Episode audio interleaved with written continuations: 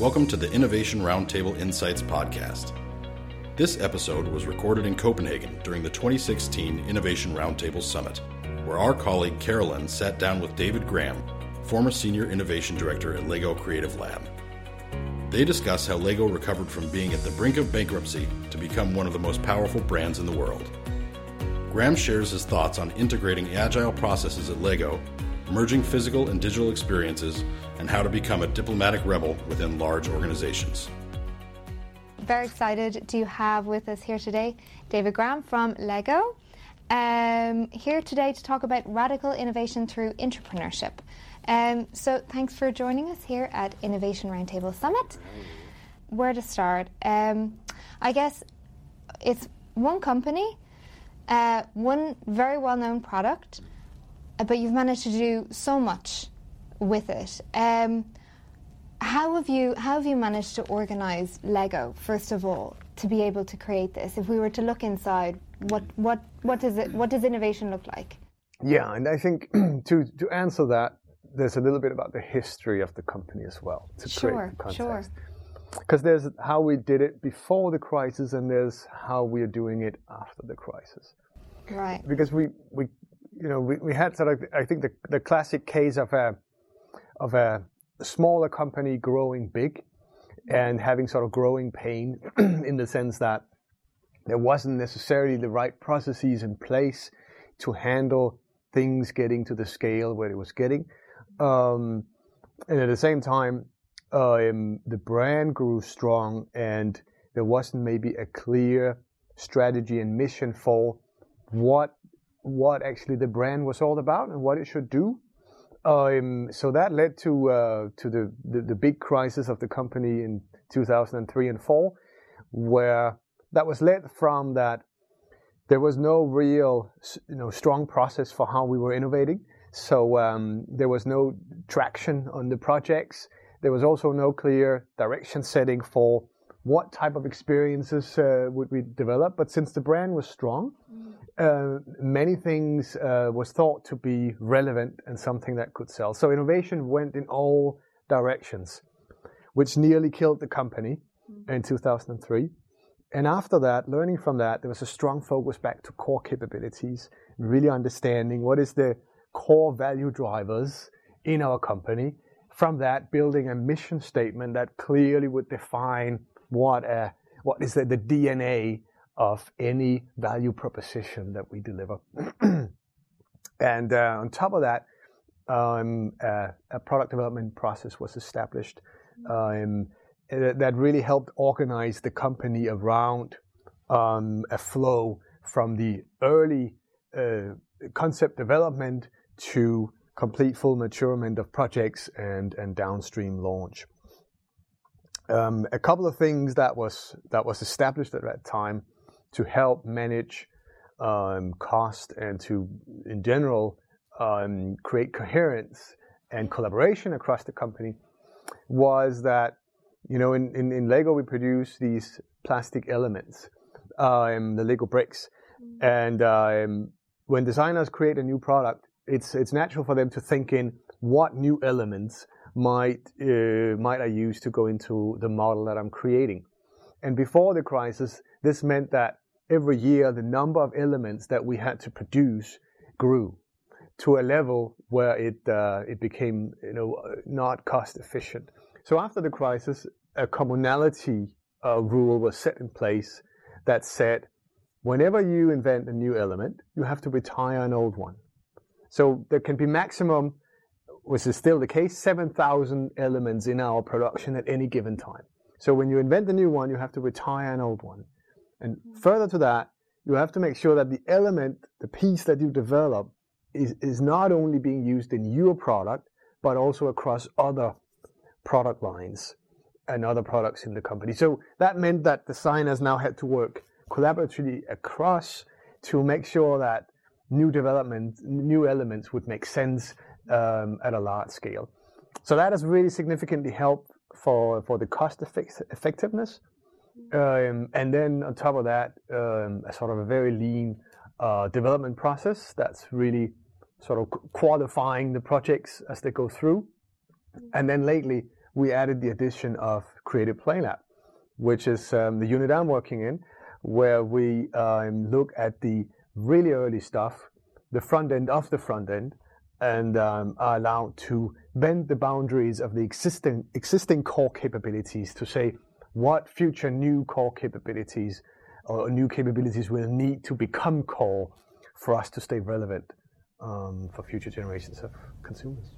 Okay, so to be clear then, the Creative Play Lab is tasked with the more um, disruptive, the, the radical thinking, the experimentation, and there's other processes in place uh, who manage more the, the kind of incremental. Yeah. Would that be correct? Yeah. Okay. Okay, so how then, in particular, Creative Lab then is, is set up? So the setup is that we a relatively small team in Creative Play Lab. So we the front end that's driving the more incremental innovation is a larger team um, with more people that that are basically feeding new experiences in, but on the same platform. Right. What we're doing is looking at new platforms, uh, and that's what we're experimenting with. So we're about thirty-five people, very international team, spread uh, globally across. Um, so we are in, in China, we're in the U S, uh, we're in the U K, and in Denmark, where the headquarters are, and um, many different functionalities. So we are designers, we are marketeers, business developers, engineers, both hardware and software, project managers, research designers, um, and of course the design area is it has many different sub-functions. So really diverse team, yep. Many different skills, not necessarily full, full feature set teams, yep. But we then you know leverage um, external partnerships, vendors, freelancers, as well as internal specialists across our value chain to support the work that we do. Great. Um, I guess we can we can come back to partnerships because I'm I'm really curious about that. But first, could you maybe talk me through how how ideas come about? Then, um, you know, what does the the creative uh, brainstorming process right. looks like, yeah. And then how do you take that then and, and go a little bit further with yes. it and test yes. it and, and all the rest? So it's it our process starts with understanding what's going on in the world outside. So very much an outside-in perspective. Um, so we have people that that solely is is researching and scouting for interesting things going on, um, both within technology, within business models, of course within consumer changes. That goes for the kids, for the parents, but also for our customers, which which is the retail. Um, what changes are happening there? And um, so includes micro and macro trends, plus potential, you know, big disruptions. What are the big disruptors, both in general, but also more specifically for our business? And all that is mapped out. And we build, um, uh, we have a, a room, a physical location in our office, which is called the Direction Room. And there we build, we have a huge wall that contains all these insights across the very di- various different areas. It's it's a physical one, so you, you have you know your your key disruptors, you have new technologies, you have new consumer insights among the kids, among the parents, among the retailers. All that is on a giant wall, and it's flexible, so we can move all these. And then we do pattern recognition workshops, where it's about finding what are the patterns in this, what what are the interesting areas, and of course tying that up to the mission of the company, that's setting sort of the guiding star for which way we want to go, combined with with the more intermediate strategies, saying where is it we need to focus, what are our priorities, and uh, and that combines then with the patterns that we see. And, and the patterns that's created then forms a direction, and that's what we call it, the direction wall. Um, and each direction typically becomes a work stream. And in a work stream, we do more deep dive R and D work. So it's it's not, not yet a project. It's typically not yet been productized. Right. So it's more an opportunity space that we are exploring, mm-hmm. um, set by the direction that we have through the pattern recognition. Um, and out of that work stream, could one or more projects be born? Right, okay. And then once it's a project, it then gets a project team that runs with it. And both in the work stream process as well as in the project development process, we work around these two-week work cycles, um, borrowed from the Scrum methodology, um, but adopted to also physical products, not just software. And um, and where basically everything moves from creating a hypothesis, we believe this to be true about this thing, mm. building a prototype of that experience, whether it'll be you know a physical product, it can also be a service, um, but you have to build a prototype, something that can be experienced, and then two weeks later that is demoed to an audience um, and tried out and tested with users as well, whether that being the kids or the parents or the retailers. Um, and then based on the learnings from that, a new work cycle is kicked off um, that then either elaborates furthermore on the same hypothesis or creates a new hypothesis, but based on the learning always, yep. so that every decision, every move, every change in the project is based on insights and not hunches or changes in opinions or mm. what you, whatever you have. So. So it makes it it makes it f- move fast, yeah. heavily based on insights, um, and uh, with with many sort of sanity checks on is what we are doing the right way. You can maximum invest two weeks in the wrong direction, and that's the key. Okay. Yeah. Okay. Um, so and this is the two weeks is is linked to this Scrum approach. Can you maybe elaborate a little bit more about, about what, what that involves? Yeah, so actually, original Scrum, that's not what we're doing because it has a lot of specific you know, rules to it. So it's it's more what is today called Agile, but it's it's leaning on Scrum because we're using some of the same things. So we have um, we have a backlog of potential interesting projects. We can't, we don't have resources to run all of them. So on a let's say on the start of a of a work cycle, we prioritize what are the projects or activities that are key that we need to focus on. Okay. And those are the projects that gets manned with teams. And those teams then sit down and say, what is the, the key, most important thing we need to learn or we need to understand or have validated about this project? And they create a hypothesis that's that has a statement in it that needs to be validated. Then they work for two weeks, and what they really focus on is making it real, making it come alive. At different phases of a project, activities will be different, because one work cycle can be more focusing on generating more insights uh, that is more generalistic.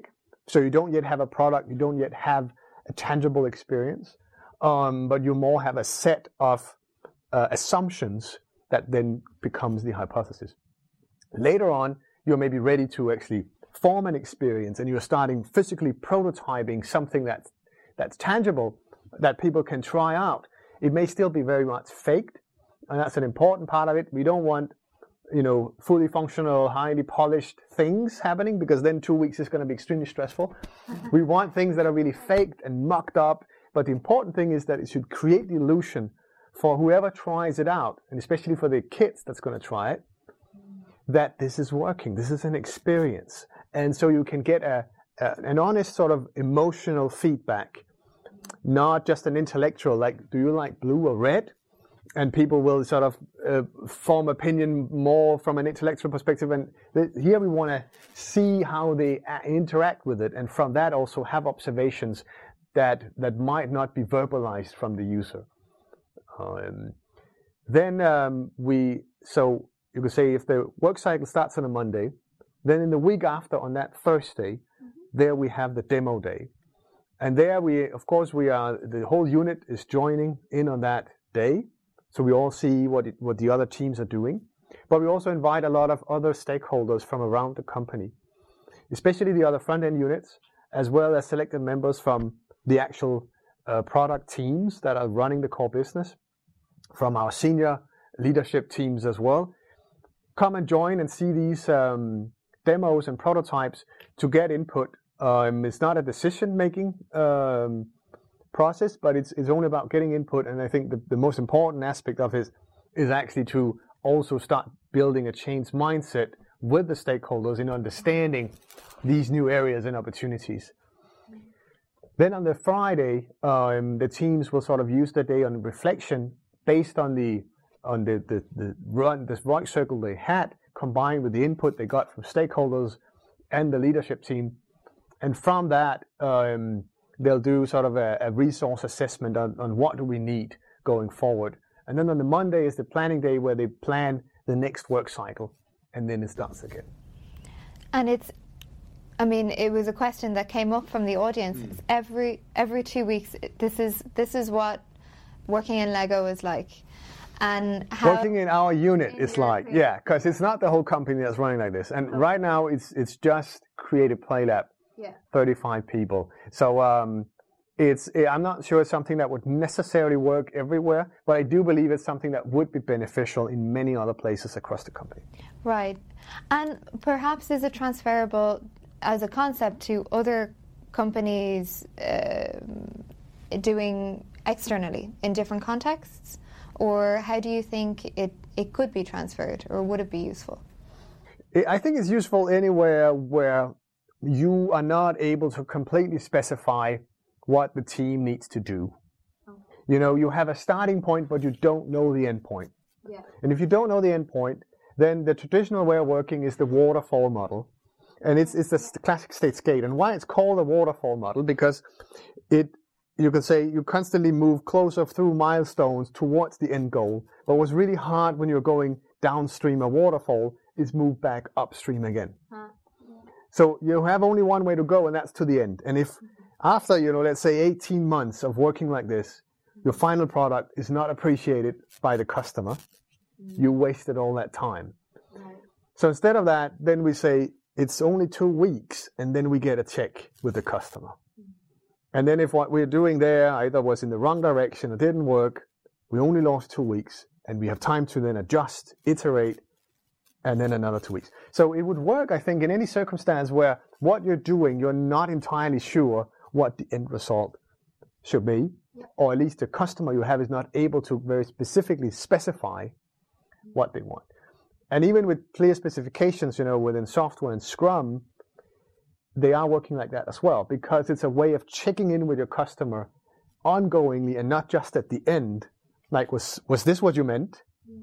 when you specified it like this? Yeah. So it, it does work in many circumstances. I could see it. I could see it being broadened out way more. Super. Um, could you perhaps uh, give an example or a story or two, if you can? Um, from maybe pattern a pattern that was detected, and then from that how a, a project was born, and then from that how a, uh, then it turned and morphed into sure. uh, something more malleable that yeah. was then released? Hmm. Yeah, so one of the bigger things that we, we've been challenged with is that of digitalization. So things becoming digital, um, it's no secret that kids are spending more and more time with digital experiences. Mm-hmm. Started with games, but now toys are also getting digitalized. Um, so that means that they're becoming more engaging. Um, for for consumers and kids, it means you are more able to customize, to um, to engage, to choose what you want. Yeah. Um, so there's a big pull towards this. And of course, being a company that produces physical toys, um, this this could be a big challenge if we are not able to move on it. Mm-hmm. So um, we got the challenge of of um, work, looking into how might we um, leverage digitalization in our products. You know, getting getting the best of both worlds, um, what the digital can offer, what the physical can offer. And our approach to that was to go into the market and do a, a number of foundational studies and in-home tests, so really camping out with, with families, with kids, understanding their world, understanding how they use digital, what does it mean to them, what is the parents' opinions on it, you know, what type of experiences are approved, which are not, what trends can we catch from that. Bringing all that back, doing the pattern recognition, um, and seeing where are the, where are the interesting opportunities for us. Um, we added to that, you know, new technologies such as You know, smart devices that are becoming interesting platforms for play for the kids. They're more seamless, intuitive for kids to engage with, and they can do it on the floor together with the toys. Mm-hmm. So we looked at how might we combine our good old brick system yeah. with these new um, digital devices. Um, so we um, we started creating uh, an experience that was just as a pilot experience to both show, both experiment with what type of experience will we be able to do, but also to understand what does it take for a company like us to deliver such type of experiences. Because often my experience is that what, what challenges a company more is not necessarily the lack of ideas to what type of experience might be relevant. You might also have really checked it with consumers and understand that this is what they want, but it's also the ability to actually execute it at a large scale, because you maybe need to build new core capabilities, new processes, maybe reorganize yourself. Yeah. So we um, developed a, uh, a product experience, launched it in the market, a very limited pilot, just one market with just one customer. We pulled in the customer, so the retailer, very closely in, had a very close collaboration in understanding not just the experience, but also the go-to-market strategy, the communication around this new experience. So we would understand the full value chain, um, executed that, and then gathered all the learnings from this.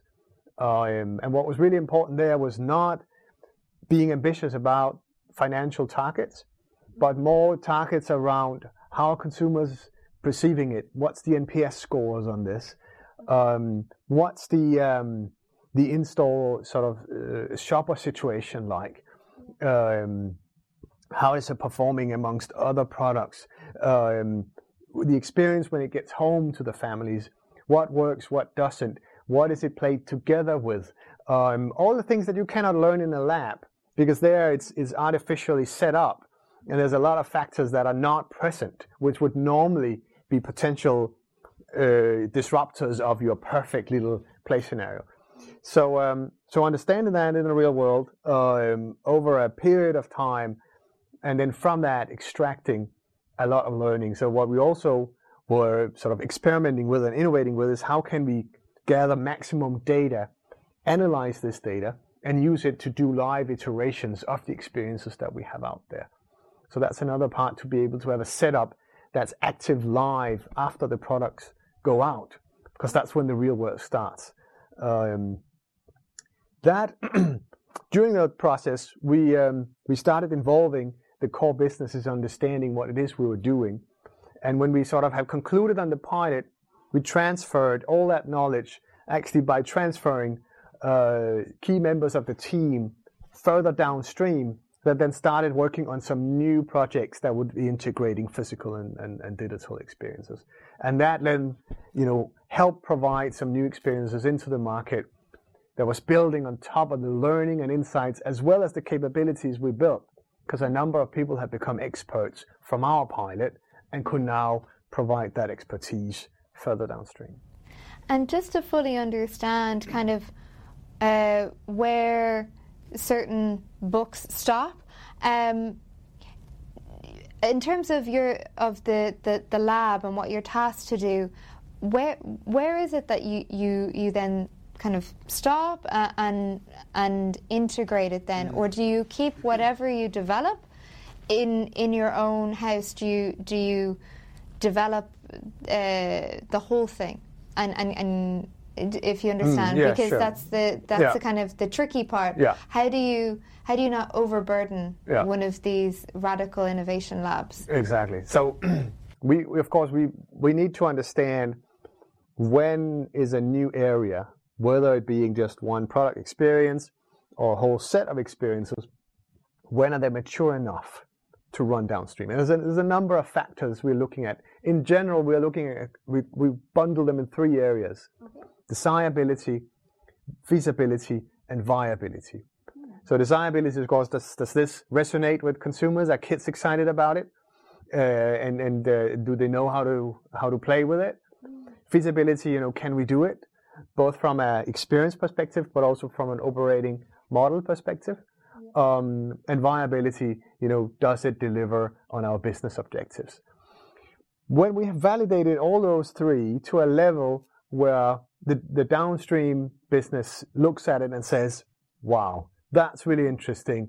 We would love to take that in, and we can see how we can do that, you know, without too much risk. then you know it's mature enough. Right. So there's no there's no set of um, days or months where we say now it's had enough time, now it needs to move on. Um, it really depends on the maturity of the projects. And that's also why one of the things we are measured on is because we cannot be measured on financial returns. Because whatever we're working on, it might take years before it actually reaches the market. So so that would be too late to sort of be measured on and been probably scoped and changed uh, along the way. So we measure ourselves on the maturity level of our portfolio. And we constantly need to make sure that we are maturing new experiences to a level where they're attractive for downstream. All the things might not be picked up at the same time downstream. It depends on what the portfolio needs, um, strategic priorities, um, et cetera. But it's a win if we matured it and it's ready to move downstream and it ticks off these three key areas. Okay. Um... I guess something we haven't touched on yet, but uh, I'd be curious to hear more about is um, the the culture uh, within uh, the the lab itself. Um, you know, how is that fostered? Um, you know, what are the different kind of um, experiences that you've had looking back and saying, okay, this is this is how we know this is us. Yeah, the culture is an important bit and also a potentially challenging one, because it is it is challenging sitting and and sort of being like a lean startup within a big corporation, and that's where the entrepreneurship comes in. Um, it's hard to recruit for, because you want to have people that are entrepreneurial in spirit, wants to challenge the status quo, are able to do it, have fresh new thinking and ideas, but at the same time have the patience for a slow giant super tanker with all its corporate processes and uh, reorganizations and all that that follows. So finding people that, that can live in that mix is is tough. So that that's why culture means a lot for us. And leading innovation uh, in our leadership team is is really important to create the the the necessary environment to make people thrive in that. And part of it is is isolating a little the unit from from all the other things that's going on, so so we are allowed to have a more long-term perspective, while at the same time being incredibly good stakeholder stakeholder you know doing stakeholder management, networking in the organization, um, because that's how you make things work. So we build up sort of the um, uh, five key key things that, that we say you know makes you become a diplomatic rebel, which means one that challenges status quo, but at the same time can navigate the big corporate organization and be diplomatic enough to sort of uh, make the stuff you work with be integrated down the, down the road. And those are the first point is, you know, you, you need to accept that there will be resistance um, in the beginning. Uh, some people might even hate your project because it's doing something that disrupts whatever they're doing, or you know, changing the way, or it's bending rules, or it's it's breaking rules that were set in the company. And the second one ad- addresses that, because that is understanding the rules that you're actually breaking, understanding why were they there in the first place. You know, we have had a, a, a successful business maybe for many years. Um, what made that successful, and why are those circumstances no longer there? What has changed that therefore needs these rules to change? Because then you're also building the arguments that other people will understand, because you show respect for, I know why these rules were there, but this is why we need now to start bending them or doing something different. And the third one is then starting to build a tribe. So that means getting people involved. And, and there it's very important with transparency. You cannot do this in a completely siloed, closed off lab. You need to invite in stakeholders ongoingly, show it. Um, of course, they need, you know, the necessary confidentiality clearance, but but sometimes you also need to bend that rule a little bit, because it's more important that you create excitement, that you get people on board, than that it's completely uh, secrecy, whatever you do. And so building a tribe means, you know, getting more and more people behind, and, and part of doing that is what we call writing love letters, but it basically means being very polite and humble towards um, the rest of the business, um, respecting that, you know, the core business, the current business is paying your salary, and you're sort of standing on the shoulders of giants. with what you're doing. And that will help people want to join uh, as you as you pay them that respect and invite them in. And fifth is uh, making other people shine. Because at the end of the day, if people can't see what's in it for me, I'm driving the old business. Now you're saying we need to do something new. That means I'm going I'm going obsolete. If you cannot make that guy feel like or a woman, she's part of this new experience, um, and make that person shine at the end, so that person can come and say, look what I've been part of, and it's very successful. Then they won't come back. Then you'll have too much resistance. You'll be isolated. Um, so making other people shine is absolutely key at the end. And I guess then, hand in hand with an experimental process and trying new things, uh, comes the inevitable word failure. Yeah. And how how does that get uh, talked about, mm. encouraged, discussed, yeah. Yeah. Um, and how to make sure that, that there's a, a learning feedback mechanism? Yeah. Yeah. I think if you're running the waterfall model that we discussed before, failure can be a nasty thing, because you spent months or maybe years, loads of resources. Project was potentially quite big at the end, involved a lot of people delivering stuff, a lot of investment. And then if it fails, it represents a huge loss. And that's a problem. When you're working in two-week work cycles, a, a failure is not a failure. It's more like, okay, this hypothesis turned out to be false.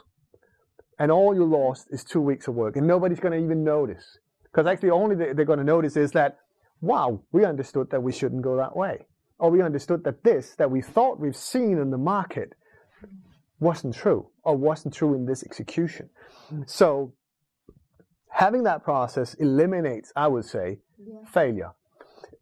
Of course, we do bring things into the market as a pilot. That represents a slightly bigger effort in terms of investment, and you uh, have to involve resources in the market. You are involving live consumers. Um, hopefully you run your process so well, because there's a lot of tests at, at each work cycle, that what you are finally piloting in the market actually do work. But there is always a risk that some somewhere down the line there was a context in the market you couldn't have foreseen and it didn't work. And that's why it's also important that the pilots are fairly small, so they don't represent too big an investment, that they don't jeopardize the, the brand in the market, or disturb or disrupt the market itself.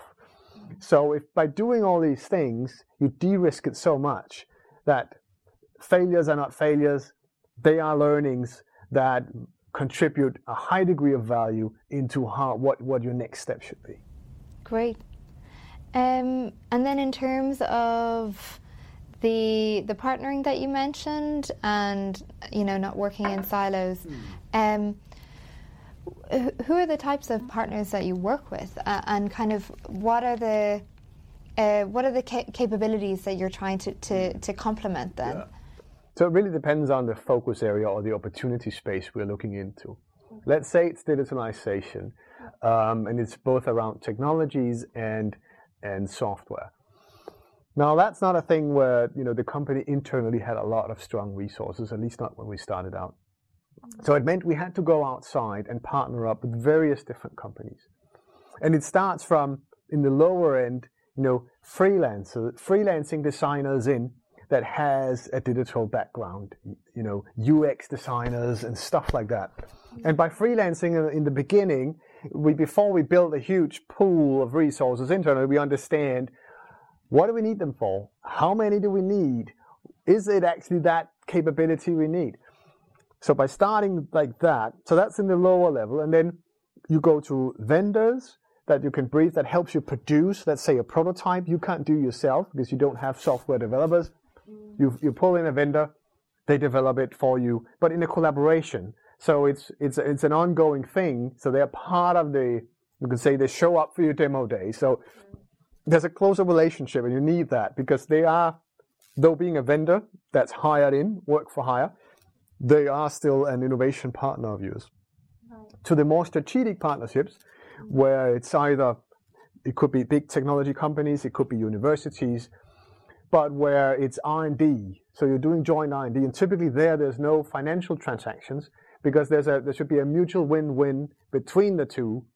So let's say a big technology company has a great new technology, but they're needing a, you know, the killer use case for, you know, how will consumers use this new thing? And we could provide that. But we need the technology, and we can't develop it ourselves. We need access to it um, to try these things out. So they provide the technology, we provide the use case. Together, we, we co-develop. So it's both developing the, the software and the hardware, as well as what is the play experience in the context of, of, of Lego. Um, and universities, it's basically more or less in the same manner. So, um, so they want to research a new area. Uh, and, And, and we want to understand how we might tap into that area. Um, any examples uh, of of projects or products that have come out of uh, a, a partnership process that uh, you can you're disclosed to mention? Yeah, I mean we we have both. Um, we have some that was that was just you know pilots that didn't move on in, in the current forms, but we also had stuff that actually moved on. So one of the early things we did was was Lego Architecture, which is basically uh, Lego for uh, for slightly older audience, so not a target within our core target group, you know, of of kids um, up to eleven, twelve years old, but this is more like sixteen plus and very much adults. And um, at the time when we began this project, there was no real uh, excitement about pursuing an adult uh, target group um, because it was perceived to be more Uh, centered around, uh, you know, hardcore fans. Uh, and, and I think that time um, uh, there was a sort of a stereotypical view on on those fans. So it was like thirty-five-year-old males living home alone in their mom's basement, you know, quite nerdy uh, niche thing. So the exception, you know, the, the perception was there's no business in this. Right. Um, but we had a hunch that there was maybe, if we can tap into, you know, professional communities that has a high passion for specific areas. And here we looked at architecture and said, what if we create miniature models of famous ar- architectonical buildings and houses um, and sell them to adults? And so we did that as a pilot first, and um, and it ended up working out and uh, was scaled and is now a full-fledged product line within our core business. So that that took it all the way in the form that we created it. Another one is Lego Fusion, that's more recently, where we where we merged physical and digital. So that was the pilot we did within this area, and that basically te- proved to the company how might we create a seamless experience merging the two of these worlds, but using the best things of both of them. So um, so it would enhance the, the the experience and make it even more creative. Um, that was stopped again as a pilot, but on the basis of that, a number of new experiences have come out uh, that has been big commercial um, successes, which was based on the learning and insights that this pilot generated. And can you elaborate a little bit more on what those learnings were? So it was learnings about the, the experience itself. You know, um, in a setting where you have physical and digital traditionally, that was very difficult. It felt like we were breaking the flow of the experience. Now I'm playing a game. Now I have to sit and build something physically. And especially when you had desktops and, and bricks, and that just didn't work together. Now with the smart devices and, and, and consoles, it's getting more integrated. Okay. So there was a, there were learning around how can we create a seamless integrated experience that doesn't feel broken because kids have to stop playing, stop building, stop building, stop playing. Um, that was one area. Another key area was the capability side. You know, what do we need? What type of resources and people do we need? Which of those do we insource? Which do we outsource? Um, what do we need to own ourselves? What needs to be a new core capability for us? And then following that, what changes do we need to make in our operating model, in the processes around our operations, um, in our organization as well? Because this also ties into, is it the same distribution channels, communication channels, and all that. So a lot of learning about that, which is often the, the bigger the bigger and more challenging part of it, actually. Yeah. And you also mentioned earlier in your presentation, but perhaps you could you could uh, tell a little bit more again about how you started, um, I guess, harnessing from, from the crowd, so to speak, mm. and, and, and um, you know, how how, sure. how yeah. that process came yeah. about. It's so quite another, an interesting another, story. Yeah, another case we had was that, you know, we are we are fortunate to have a a, a large uh, adult fan community. Um, adults that are just passionate about the bricks, the models, the stories. Um, many of them because they played with it as a child, but also because of the nature of the brick. You can do anything with it. So um, you can build our models, but you can also design your own models. And many of these actually becoming sort of um, model designers because they're doing their own sculptures, their own models, their their own things. And, and some of the things actually is something that could be sold because there's an audience for it. But either it's not, you know, scalable for us, or it doesn't entirely follow our uh, values or guidelines. Um, so a lot of the things we're not doing, but the fans are doing it. And what we saw was that they were not just building stuff and creating stuff, they were also selling it. And if you went on Etsy, which is like one of the world's biggest uh, sites for homemade products sold to other consumers, there would be thousands of Lego products or Lego-like products built by fans, sold to other fans. And it became quite a big sort of shadow economy. And much of it was obviously infringing the brand in various ways. And we were discussing this with our legal department, and they said, yeah, we could do something, but it would take hundreds of lawyers, five years, and we most likely be killing the brand while doing it. Because these are our strongest fans. These are so passionate and in love with the brand, with the product. Um, we should celebrate it. And that's what we decided to do. You know, if we can't beat them, join them. Mm-hmm. So how do we build a platform, a little like Apple's App Store? You know, how, how do you allow for consumers to co-create on your platform with the elements that you provided? Um, and one thing we did was to start certifying a number of them, the most successful ones that were actually driving real businesses around it, mm-hmm. saying if you're willing to follow these simple guidelines that has to do with child safety, and we don't want to see any kids get hurt from models that you create and sell. And uh, um, quality as well. So there should be a certain level of quality in what you do. If you can follow these guidelines, we'll certify you and you can be allowed to use our brand, uh, no cost attached. Um, so that empowered, but it wasn't super scalable because it, you know, it was a couple of hundred people, but it, only the most successful ones. On top of that, we built a crowdsourcing platform. Um, it's a platform, it's called Lego Ideas, and basically it allows for fans and consumers at large to come up with product ideas for something we're currently not doing, but that they would love to see do and that they believe more people would be interested in.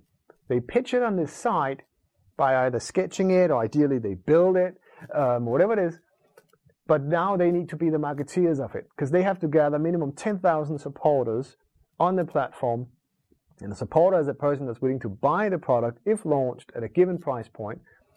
And when they do that, that's when we will review it. And we're committed to launching three to four products from this line every year, those that gets the most supporters.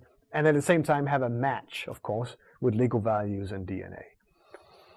So that we were doing, but at the beginning when we had the idea of, let's say, couldn't we crowdsource all these ideas? There are thousands of ideas out there. They're floating on blogs and websites and Etsy. Couldn't we pull it in? Top management was not very, uh, you know, convinced. Uh, actually, we got more or less a flat no. Um, so we had to, okay, we had to experiment our way into this somehow with low risk. Yeah. So we decided to do a small pilot of this only in Japan on an existing Japanese site um, with a small company that was already doing this with other partners. And we called it Lego KUSO, and KUSO means wish in Japanese. Um, so here, Japanese consumers could wish Uh, for their products and put it on the platform. And the reason why we took it to Japan is, you know, the, the language is a huge barrier. We didn't want it to spread globally, but also it was a mature Lego market, so we knew we had fans there, and adult fans especially. So we did that, and we ran it for two years. The first product that was run out of that, um, that came out, was a sort of a Japanese submarine. Um, there was a pride, engineering pride of Japan. It was a real submarine, could go down to six kilometers depth, manned. Um, there's the only one in the world that can do that. So we made a Lego product of it and, and, and sold it in the market, and it quickly became one of the best-selling items in that market ever within the price point. So it showed that there was a direction not only for gathering ideas, creating engagement uh, around our product and brand, but actually also sound business in the ideas that came up would be relevant not just for a thousand or ten thousand people, but maybe to a million people. Um, because it, it sort of showed us where are the communities of interest. So we launched it globally, um, and there again we were quite nervous, you know, well, will it catch on on a global scale? And uh, we set the bar at ten thousand supporters, you know, for us to review it. The first product that came on was Lego Minecraft, um, and Minecraft is this digital game where you where you're building almost like with Lego, but digitally with blocks. Very popular. There was about eighty million active users on the platform at that point. Um, and uh, when when a fan posted the idea of creating a physical Minecraft product, but based on the game, we got more than four hundred thousand supporters in just twenty-four hours. We had millions of, of unique visitors on the site, and the servers crashed three times those twenty-four hours. And it really proved that, you know, when we tie into a community of high interest and passion, in an in ex- execution where there's a, you know, where there's a great deal of authenticity in the product, you know, it, it celebrates both Lego and the I P or the the uh, the experience that's being portrayed. Um, it can be very successful. We'll have high conversion rates into that community. So now it's uh, now we handed it over to the core business. They're running the platform, and um, it's quite a significant growth drivers uh, for the for the company. And it seems to be following the same kind of pattern or philosophy of yours to to start small, de-risk as much as possible, uh, and and be open and, and yeah. see see what happens. Yeah. See what happens. Yeah. Um, there was a, an interesting question that you posed uh, in your. In your um, talk earlier on, and, and I think it was to yourself, so I might just repeat it back to you. Yeah. Uh, what kind of capabilities do we need now in order to be future-proof? Mm. So we've possibly covered it, but it could be a nice uh, note to recap and end on. Mm. Uh, if you were to, to please answer that then. Well, um It, there's, there's a lot of different capabilities. I think some of them we're already starting to build. No doubt digitalization is important. We need to understand how to integrate that. New technologies are coming. Um, artificial intelligence will play a role in um, in toys in the future. Um, and um, so there, there are many different areas. I think right now one important capability is the ability to experiment with these new things because they're coming faster, more frequently, um, and we generally see that, you know, especially within technology, it's developing so rapidly. We need to be able to follow, um, and that's a capability in itself. Uh, so I think the most important thing right now for us is probably to build a culture that is able to ongoingly experiment in these short work cycles, so we don't spend, you know, billions and, and years in the wrong direction. Um, that allows for us to constantly explore and experiment and, and build learning and knowledge and insights around what the future might bring. Okay, well, thank you so much for your time. Yeah, you're welcome. It's been really, really interesting. Nice. The video version of this podcast can be accessed via innovation roundtable dot online. The Innovation Roundtable online network is your portal to a wide variety of exclusive content, including video presentations, interviews, insights reports, and articles. Not only that, innovation roundtable dot online is also a place where you can connect with other corporate innovators, share experiences, request collaborations, and gain inspiration from your peers. Our network is exclusively for innovation practitioners in large firms, so visit innovation roundtable dot online to discover more and request your seven-day free trial account.